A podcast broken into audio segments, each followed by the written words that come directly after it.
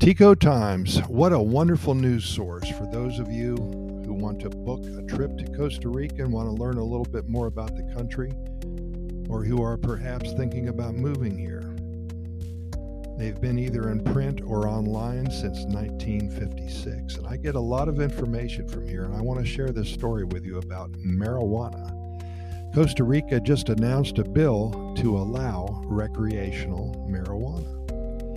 The president of Costa Rica, Rodrigo Chaves, announced a project to approve recreational marijuana. During the official act commemorating the first 100 days of his administration, the president announced the initiative. According to Chaves, the initiative will be sent to Congress for discussion. Likewise, he also affirmed that his administration would soon publish the regulation on medical cannabis which the previous Congress approved.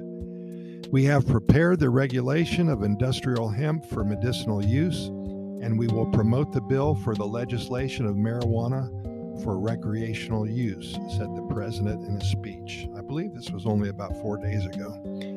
Nevertheless, the president did not give any specific details on how recreational marijuana would be regulated.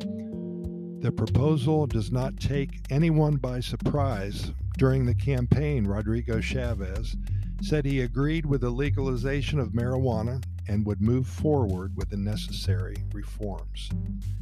Chaves had also stated that there was scientific evidence to support his decision.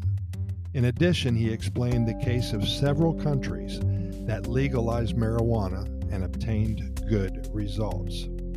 In 2021, former Congressman Enrique Sanchez also presented a bill that sought to decriminalize the recreational use of cannabis. The legislators did not support it at that time. Getting this project approved will not be an easy task, he says. The proposal still generates many adverse reactions in certain sectors, and some political parties have opposed the legalization of marijuana in the past. For example, Fabricio Alvarez, head of the New Republic Party, indicated that he would oppose the proposal. However, other parties are willing to decriminalize marijuana consumption and hope there will be an open and transparent dialogue. We should analyze this proposal from different perspectives. The plan can be viable as long as the different ministries' opinions are considered. I believe that it has been applied in developed countries giving good results. It's important to speak openly, noted Johanna Obando, Congresswoman of the Progressive Liberal Party. The reactions amongst Costa Ricans are divided. Some believe that legalization is the best option, and of course, others think it's not the best choice for the country. Well, up for debate, huh? Just like everything else. Anyway, again, thank you for the Tico Times for that article.